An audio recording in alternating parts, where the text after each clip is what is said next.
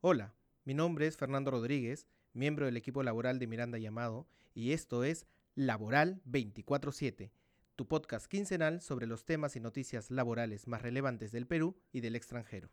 En este capítulo hablaremos sobre los accidentes de trabajo, una sentencia de la Corte Suprema sobre las facultades de los inspectores auxiliares y un polémico pronunciamiento del Tribunal Constitucional Español sobre el despido objetivo por inasistencias temporales justificadas.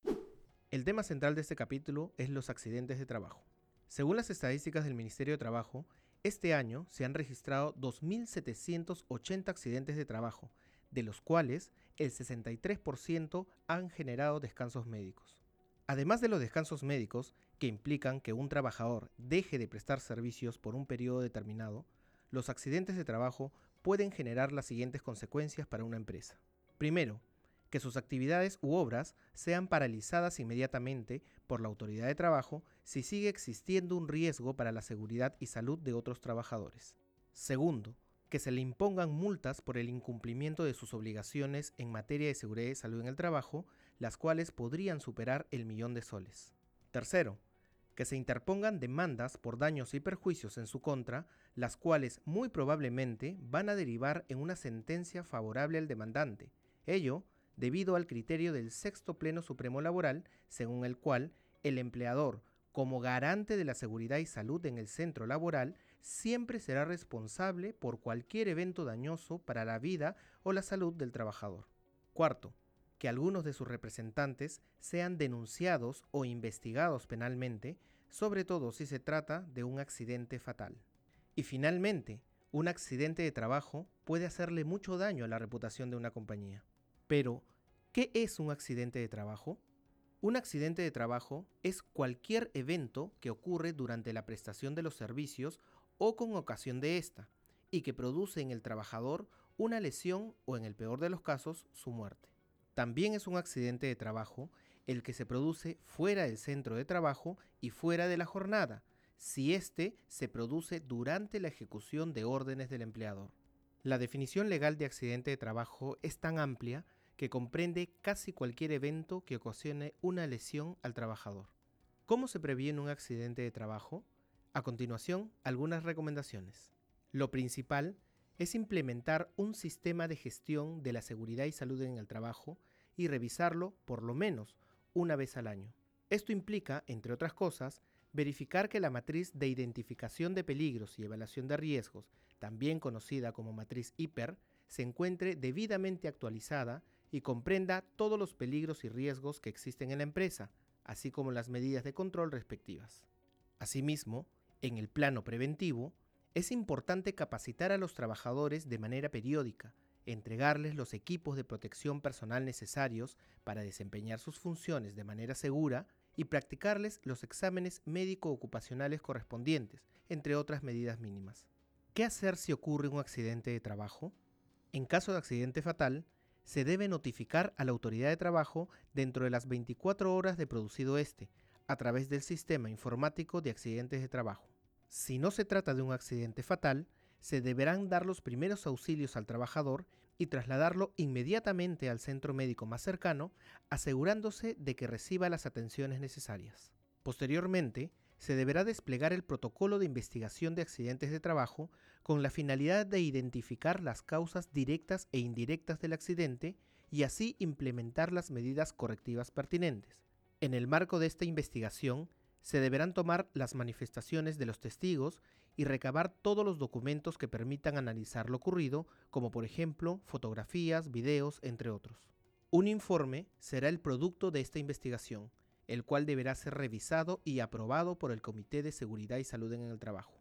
Como podrán notar, contar con un sistema actualizado de gestión de la seguridad y salud en el trabajo y particularmente con un protocolo para la investigación de accidentes de trabajo es clave no solo para proteger la seguridad y salud de los trabajadores, sino también para evitar los perjuicios económicos y reputacionales derivados de un accidente de trabajo.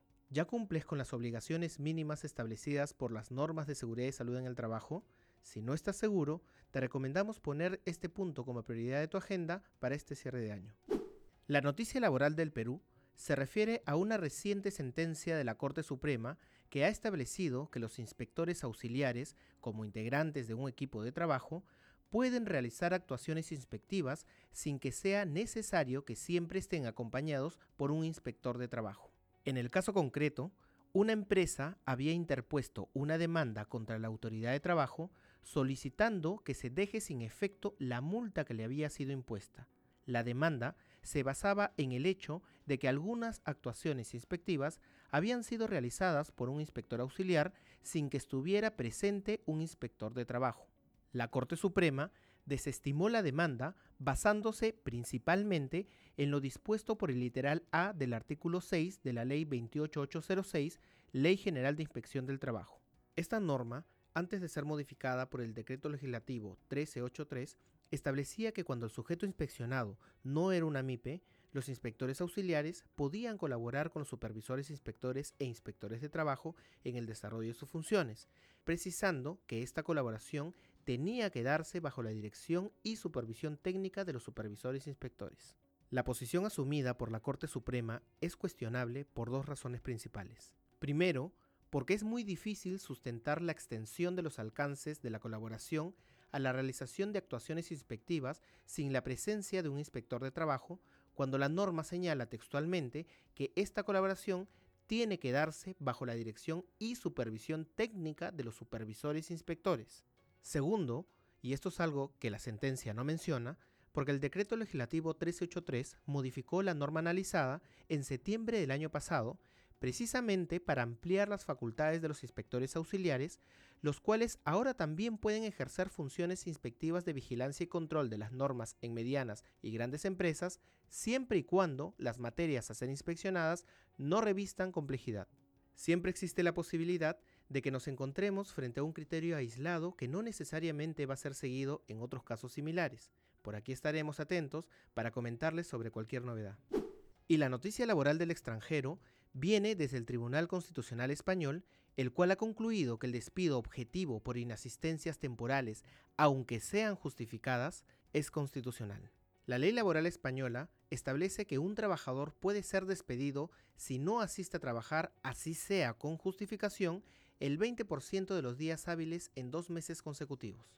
Si bien se excluyen, entre otras, las inasistencias relacionadas a tratamientos médicos de cáncer u otras enfermedades graves, lo que sí se toma en cuenta es las inasistencias por accidentes o enfermedades no laborales que requieren de un descanso médico de 20 o menos días. Cabe precisar además que los trabajadores que son despedidos por esta razón tienen derecho al pago de una indemnización.